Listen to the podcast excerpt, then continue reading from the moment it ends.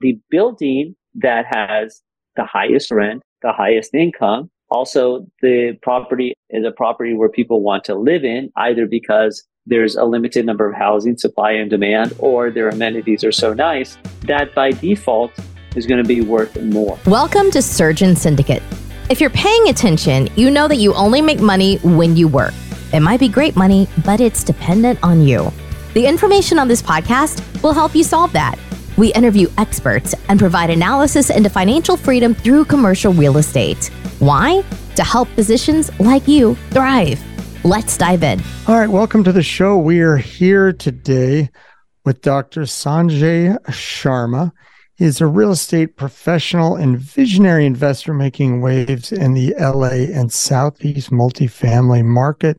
He has a proven track record as an investor, capital raiser, and syndicator, and has brought remarkable returns to physicians and high net worth investors, helping pave the way to financial, geographical, temporal, vital, and mindset freedoms. I love that, and we will have to dig into that some more. So welcome to the show, Sanjay. Thank you. It's an honor to be here. Thank you. Oh, welcome. So tell me more about these freedoms. This is great stuff. Yeah. So it's freedoms that we all want, right? We're both doctors. I know a little bit about your story. You've definitely tasted freedoms in your time and are experiencing it now in a lot of ways. There's the obvious one that we all look for is a financial freedom. What would it take where we've got enough money coming from our passive investments that you may not need to see patients? You may not need to go to the hospital. That's what financial freedom is. But a lot of it is more the other freedoms. What is it to have time freedom? Or how much is it worth it for you to be able to do what you want to do on the schedule that you want? You can spend time with the kids, spend time with the parents, spend time with the dogs, go up to your home by the lake. Geographical freedom goes along with that. How can you do what you do, but be in a different country or be in the different locations? It's hard to see patients that way. I take that back. You can do telemedicine. Things have changed over the last few years. And then vitality, all us doctors know what that is. I'm an oncologist, so I really, really understand when a person comes in and they're like, I've been waiting for the day when I retire, I can buy my RV, I can go around the country, go around the world, see the grandkids, and I've had that abdominal pain, and now that ends up being an advanced malignancy. Vitality is in your health is so darn important. And then mindset. You got to be strong inside. We go through a lot as physicians. It took a significant amount of time and confidence to go through med school and all the things that we did. And we just got to keep that strength up. So that's what I kind of talk about, my five freedoms, which all of us relate to it. All of us may have different viewpoints in how they title it. But I think it's something, it's a goal, whether you voice it or not, it's in you. And I love that because for some people, they may be looking to move beyond medicine, but for other people are trying to stay in it. It can be a tougher and tougher grind, and things are changing and don't always feel like they're going in the favor of doctors. And the more you feel like you're not trapped, the more you can practice the way you want to and enjoy the process. Those are so awesome. So we both, and this is actually how you originally reached out, is we were both graduates of the Medical College of Virginia. You went to medical school there, and I completed my training. But you spent some time all over the country here. You did your internal medicine program at Wash U in St. Louis, and then your fellowship in New York City, and then found the love of your life and settled down in Southern California. Having been all over, you've seen lots of different real estate markets and kind of worked in different markets. What is it that draws you to a real estate market? Oh, okay. I'm glad you brought it up that way, because I did see different types of markets, either intentionally or unintentionally, meaning whether I was analyzing the properties or just innately understanding what it is. So I did spend lots of time in the Midwest, at St. Louis, at Wash U, and quite frankly, rent was cheap. It's not that expensive to live in St. Louis compared to the other places I lived in. So I could get a feel. I mean, now I would, use terms like net operating income and all that kind of stuff, but I could get a feel for kind of what buildings were worth. I went to med school. We both went to med school in Richmond. I don't know where you live, but I lived in Church Hill, We had like a 150, 200-year-old row home. We actually rented from an antique dealer. We had like antique stuff. It was so like fitting. It was so like old Richmond. So you got a sense of like, well, there could be longevity to buildings. And then bam, I lived in New York City. And then Nina, my wife, is from Southern California, and we had this tiny little apartment in New York, and we loved. It was a one bedroom. The bathroom was about this big. You know, the kitchen was about this big, and we couldn't have asked for more. But that's when I started really thinking about real estate, where we recognized that buying a two-bedroom apartment back at that time, I think it was around $600,000, I think is what it was. And we started really seeing appreciation. And then I remember one of my uncles said, well, why are you renting? Buy. In fact, don't buy your apartment. Buy the building across the street. And I thought that was the craziest thing ever. I was like, who the heck buys a building? Now I buy buildings, but who the heck buys buildings? And we never did, but we were always like, you know, in retrospect, man, son of a gun, I wish I would have owned an Upper East Side in Manhattan. So I really got to taste different types of real estate market. I really got to live in super high expensive dollars per square foot, recognizing what appreciation can do. And I've also lived in areas in which traditionally appreciation doesn't happen a lot. I can relate it now as a real estate professional is investing in cash flow or investing in appreciation. Or how can you do value add? How can you take a Richmond property that's 100 years old? And I forgot that area. I think it's called the Fan, wherever all those restaurants and bars were. And, you know, you can make those buildings kind of amazing and create income about it. And we all have it wherever we live and whatever situation we are. We're surrounded by real estate. You and I happen to be professionals in it. But we actually all experience it. We're all professionals, and you can gain a lot of knowledge that way. Yeah, it's an interesting thing that the deals can be found in almost every market. And when you're buying for cash flow is where you can often look around and find stuff close to you. As you grow, certain markets are better as far as there's more opportunity for appreciation. But I think that's a key thing, that appreciation, that a lot of the time people think about, oh, I bought a house and my house is worth more. Isn't that awesome? That only really means anything if you're going to sell it and move someplace else that has appreciated less. Because if you just move across town, it's rare that you see one part of town appreciate while the other doesn't, unless you're really savvy neighborhood hopper. So when you're buying commercial buildings, it's really the cash flow that pays the bills. Mm-hmm. Now, some places here in Green Bay, things don't appreciate like they do in other parts of the country. But the nice part is that when other places crash and see more volatility in Green Bay is hardly anything. So it's pretty stable. And both of those are things you can look at in how you want to invest in a really stable market or a market that has a little more volatility to it. Mm-hmm. But you know what? You're bringing up two good points. So A, you talked about, because I answered your question earlier in terms about what kind of feeling what real estate is around you, seeing appreciation in residential real estate. And you appropriately said that building or your house is worth what the neighbor's house is. So that was one point you made in terms of how buildings are valued. And then two, what can you do to force appreciation? So when you're looking at a building in the commercial space, or when I'm looking at a residential space in terms of multi-family apartment building, what can you do, recognizing how the market is, the stability of the market, whether the Midwest or the East Coast or the Southwest, and how can you force that appreciation? How can you make it worth more? What are your skills and what have you learned in order to kind of open your eyes and recognize what's there and what can you unearth? That's an interesting thing that we look at a house. And I just use that example because almost everybody listening probably has bought a house. And if you're going to force appreciation in your house, it's usually you're going to remodel it. Mm-hmm. Where when you get into commercial properties, there's also value added in remodeling, but you will also force appreciation if you have a building that's been poorly marketed and isn't fully rented. It's funny, I talk to people and they're like, well, if somebody else can't rent it, how are you going to rent it? And it's interesting that in some places, just somebody hasn't tried to rent it. And it seems crazy, but I think the most often story is you have an owner who's owned it for a long time. And they've got enough cash flow out of it. They're retired and they don't have big cash needs. And there's enough money coming in and they just kind of don't pay attention as long as there's money in the bank. And 10 years later, if it's an apartment building, it's only 70% full, or if it's a strip mall, it's the same thing. And then when they decide to sell, just renting it, the value of that building based upon what it brings in goes up. And you've just made it not only cash flow better, but worth more, since that cash flow is what drives the cost.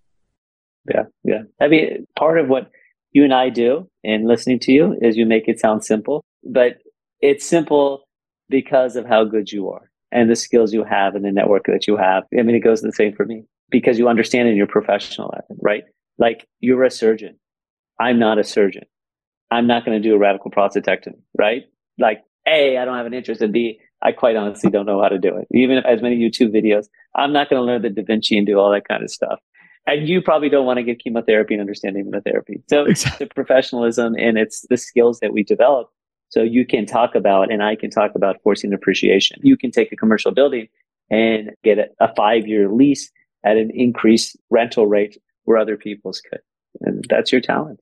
So for somebody who's listening, if they're just starting to learn about this and they're like, okay, force appreciation, just go through what a business plan might be for you of how you're going to force appreciation, how you're going to take that money from your investors and turn it into more money so that it flows back to them. Yeah. So first of all, you have to look at a building, whether it's commercial or whether it's a residential or non-residential, as a business. Okay. So it's a business, and that's what the value of the business is. And the example I typically use, I say, look at 2 McDonald's. So one McDonald's, put it right as the freeway, where they get a zillion cars and everyone after school stops there and everyone after work stops there. Everyone goes there for lunch, whatever, and take a McDonald's in kind of a sleepy residential town. It's the same burger. It's the same model. It's the same soda. It's the same French fries. But if you wanted to own one, you want the one off the freeway, and that's the one that's worth the more money. So now let's look at that model in terms of a multifamily apartment building. So the building that has the highest rent, the highest income. Also, the property is a property where people want to live in, either because there's a limited number of housing supply and demand, or their amenities are so nice that by default is going to be worth more. So when you look at a building, if I take a building and I say, hey, the income generated off this building is this much. If I can increase the income on that, either by increasing rent, decreasing expenses, the income or the value of that building is increased. And you see that literally in the cost of the building. And there's something called cap rate, which is a relatively consistent percentage that's within a community. So say, for example, you're buying something at a 5% cap rate. And this is the kind of, you know, language that we talk about. Okay, this is a 5 cap. This is a 6 cap. That means that the price of the building is equals the net operating income divided by the cap rate. So let's say I bought a building that is in a community where the buildings sell at a 5% cap rate. Okay. And again, you know that through your broker relationships and you're in the field and you recognize it. So now let's say I increase the income on the building by $100,000 because I've changed the dog park. I've done all this to the buildings. I've put new windows in. Now that value of the building is $100,000 divided by 5%, which is, if I do the math correctly, is $2 million. Is that right? So I just forced the building to be worth $2 million more by my business plan. I didn't wait for the apartment next to me to be worth $2 million more. I forced that. I made the rent go higher. I decreased expenses. And that's what forced appreciation is. You know, I like your analogy of it. It makes it make more sense when you talk about it as being the value of the business, because it's a rental business. And sometimes the real estate is just the shell of which the business operates out of. So when you're doing these things to make it run better or be more valuable, you're making the business worth more. Typically, the real estate doesn't sell separate from the business. So from the standpoint of commercial real estate. I love that analogy. It would kind of be like with your McDonald's. You don't ever see it with McDonald's because they don't let McDonald's get run down. But with some other restaurants and fast food, you may see that if the neighborhood would support a nicer restaurant, but the one that's there has been there for a while and hasn't been taken care of, and you come in and you improve the menu and you make it look nicer and give a better experience, then you can charge more for your food. You're going to do more business. The business is going to do better and make more money. Mm-hmm. I hadn't heard that compared to a restaurant before, to McDonald's. I like that. And I really shouldn't do that as an oncologist because, McDonald's for any doctor and healthcare don't really coincide. But we all understand it. It's not just McDonald's. So there's a lot of things, the average American diet, that aren't ideal. I hope I just didn't mess up your podcast when McDonald's is looking for an advertiser. They're like, Dr. Sharma. I just lost my first advertiser. They have made a healthier menu, so I give them credit. There's some different options available now. I think there's adjusting to the market. So let's just go back a little bit. When you came into real estate, let's just hear your story in a little more detail. So you were in New York City. You realized like, wow, hey, they're paying a lot of rent here. This is going to somebody. So you didn't buy anything in New York City at the time, right? No. So you met your wife and you made this transition to the land of sunshine. Now you're in Southern California. How did it all start there? Yeah. So we were talking about real estate. So we moved here. And actually, my wife's family's into real estate. They own apartments and they've been very happy with it. And I actually saw early on kind of the work that they did, especially my brother-in-law's, in terms of managing the buildings. And I always thought to myself, wow, that's a lot of work. But I still didn't jump in. But what I did do is I started investing in syndication. So I was a limited partner on a building. Now I'm a syndicator, but at that time I invested as a limited partner. And I remember going to the meeting and talking about the investing. And I really didn't understand what I was doing. And I truly hope, in terms of what I do and in terms of what you do, is that you educate people so they know what they're doing. Because they said, okay, hey, we're going to put money together. We're going to buy this medical office building. And the practice is going to be the ones who are renting. I was like, all right, that sounds kind of good. And you're going to make some money. And I was like, okay, well, how much money are you going to make? I didn't have much money back then. And they're like, well, you're going to do pretty good and you're going to get like a percentage of, I forgot what the numbers were, but whatever the numbers was. And they said, by the way, only invest if you don't feel threatened by losing this money. I was like, what? Like, I don't want to lose my money, but everyone around me was doing it. So I did it. And that's actually ended up being super awesome. I now get 30% returns on that money I invested like way back when it was like this much money. But that introduced me into the real estate world. That was my first introduction in terms of, whereas in New York, someone told me to buy a building. I said, who the heck buys a building? So all of a sudden, hey, you know what? I kind of bought a building. And that led to another syndication. And that was actually kind of another funny story. It's like a year and a half or 2 years into it, the sponsors contacted me and they said, oh, you know what? We're going to sell the building. I was like, darn it. I screwed up. They're probably bankrupt, probably is on fire. And what I didn't realize is they sold it and I got like an 80% return. I was like, oh my goodness. And that was a big industrial commercial building. And then I got involved in my own active deals and I bought a duplex. And at that time, there was kind of like a little bit understanding of ADUs. This is Southern California. This is Long Beach, LA, in terms of building ADUs. So I was like, yeah, sure. Why not? That makes sense. And we turned a duplex into a triplex and exited that like at a 40% return. And then we took that and bought a triplex and a fourplex. And then recognizing how you can force appreciation, I built bedrooms and I kind of beautified the place and I picked in locations that were gentrifying and I went for rents that were under $1,000 to exiting those buildings where rent was close to $3,000 a door. And so it was just building and building. And I realized where I want to be and the way to attain the freedoms that I want to achieve and practice the medicine the way that I want to practice. I wanted to be the one buying the buildings. That's what brought me into the syndication world. That's what brought me into the capital raising. And I wanted to share these freedoms with my partners. I want my urologist, my local urologist, to be completely financially independent in practicing for the love of what he or she has for prostate cancer and bladder cancer and all the stuff that you do. And likewise for my partners in oncology, my medicine partners, et cetera. So that basically, but anyway, that's how I got into real estate. I kind of teased into it. I saw it happen and I recognized, okay, I can do this. And then I just kept on going from there. I wanted going back to one of the things you said before where you talked about you probably should have known more.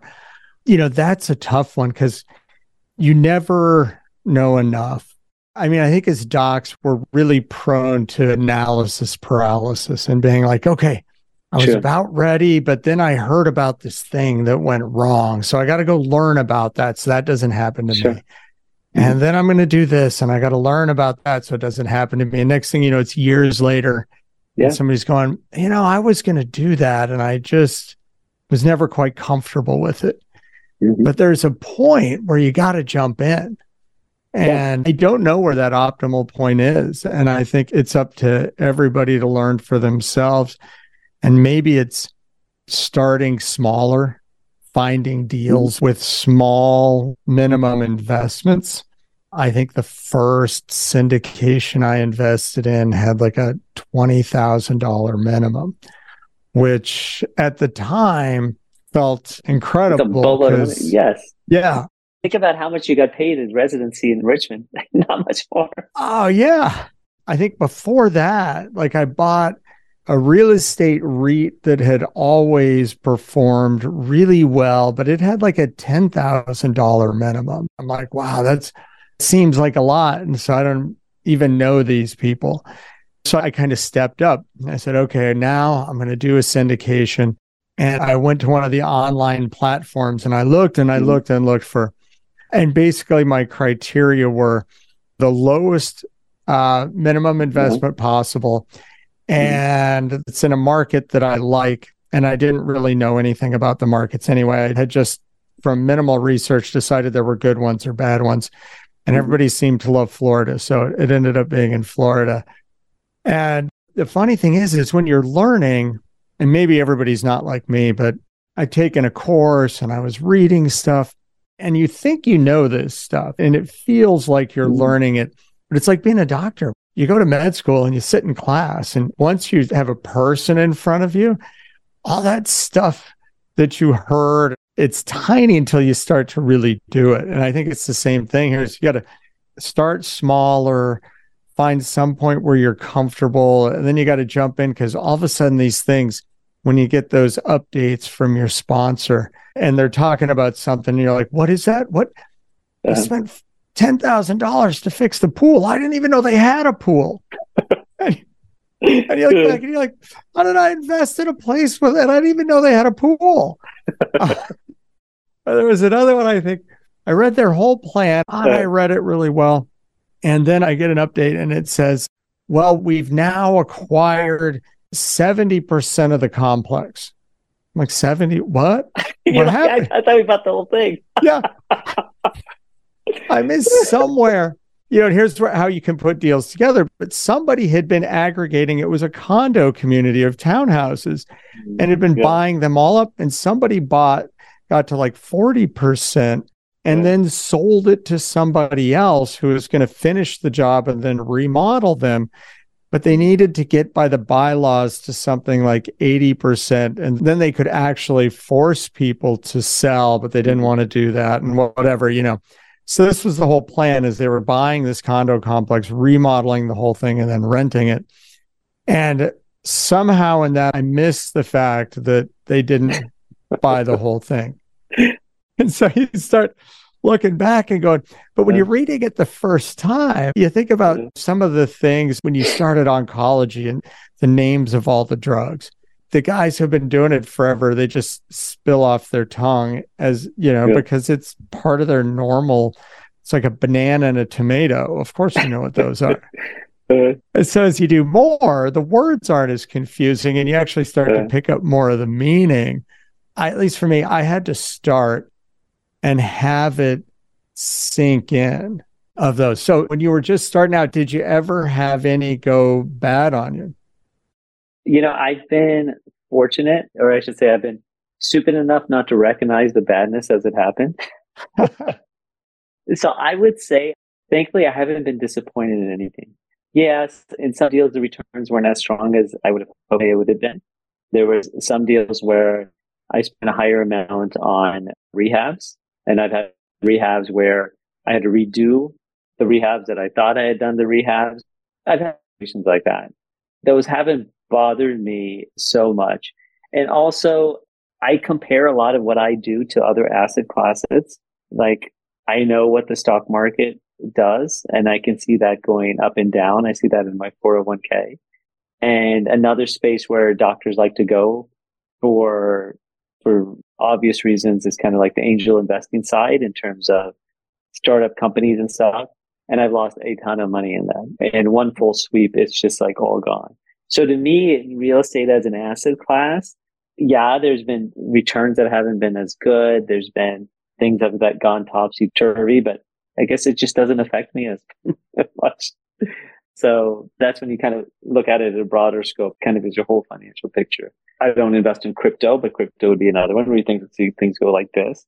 And that's not real estate. Real estate's got a steadiness to it. It does. It kind of plods along, but everybody's heard the story of when something went really bad. And I guess those are out there, but as you learn enough and learn how to vet a deal, it's amazing how much you can de-risk a project going into it. Yes. That it can almost be like from the day you buy it, it's worth more money instantly. Mm-hmm. I mean, the first fourplex I bought, I remember looking at the analysis and going, well, wait a minute, with this building, if I took it the day I bought it, and sold them as four separate condo units, I'd make a 40% profit. I was like, okay, now I feel better that I can run an apartment building. And if I really mess it up, I've got a good out there. So, Another thing, you brought up several points. You talked about analysis. You brought up analysis paralysis. I talked about comparing it to other asset classes. But listen, just look at a lot of your listeners are physicians like us. It's a different risk category. I'm an oncologist. You're a surgeon. You guys are putting people to sleep and they got to wake up. I mean, how does a building compare to that in terms of risk? It doesn't. I mean, the stuff we do on a daily basis is far, far, you know, on like the scale of society and nature, much, much higher, much, much bigger stakes. The other thing going back to medicine is when you talked about analysis paralysis, I'm a medicine subspecialist. You're a surgeon. You're a do one, see one, teach one. Let's do a clinical trial about that. Let's think about these answers.